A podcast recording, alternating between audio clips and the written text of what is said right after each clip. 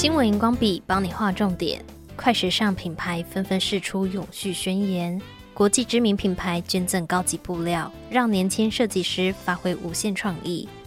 根据 Vogue 杂志报道，二零二零年 Burberry 与英国时装协会合作，透过 Reburberry Fabric 计划，捐赠还没有使用完的布料给时装科系的学生，让布料免于成为垃圾的命运。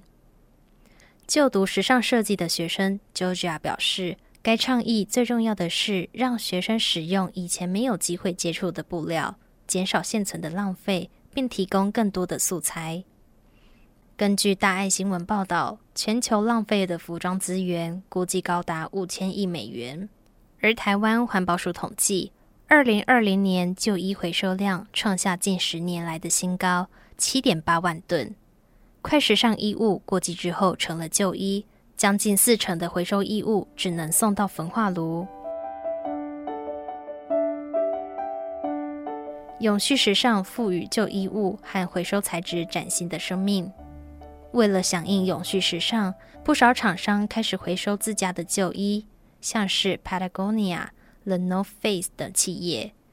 时尚品牌也陆续加入回收的行列，像是有 H A M。Levi's 等等，以日系品牌 Uniqlo 为例，在二零一四年推动服装回收再捐赠公益行动，将回收的 Uniqlo 以及 GU 二手衣捐赠给全台的弱势家庭、独居长者、偏乡学童以及街友等等，将可能被丢弃的衣物转化为救援物资。统计到二零二一年十一月底，捐赠超过十五点五万件衣服。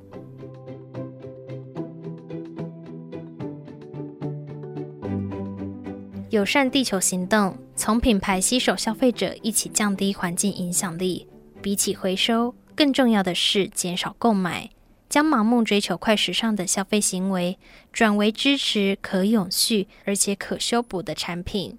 未来，当你想要买东西的时候，不妨多想是否有购入的必要。新闻荧光笔提供观点思考。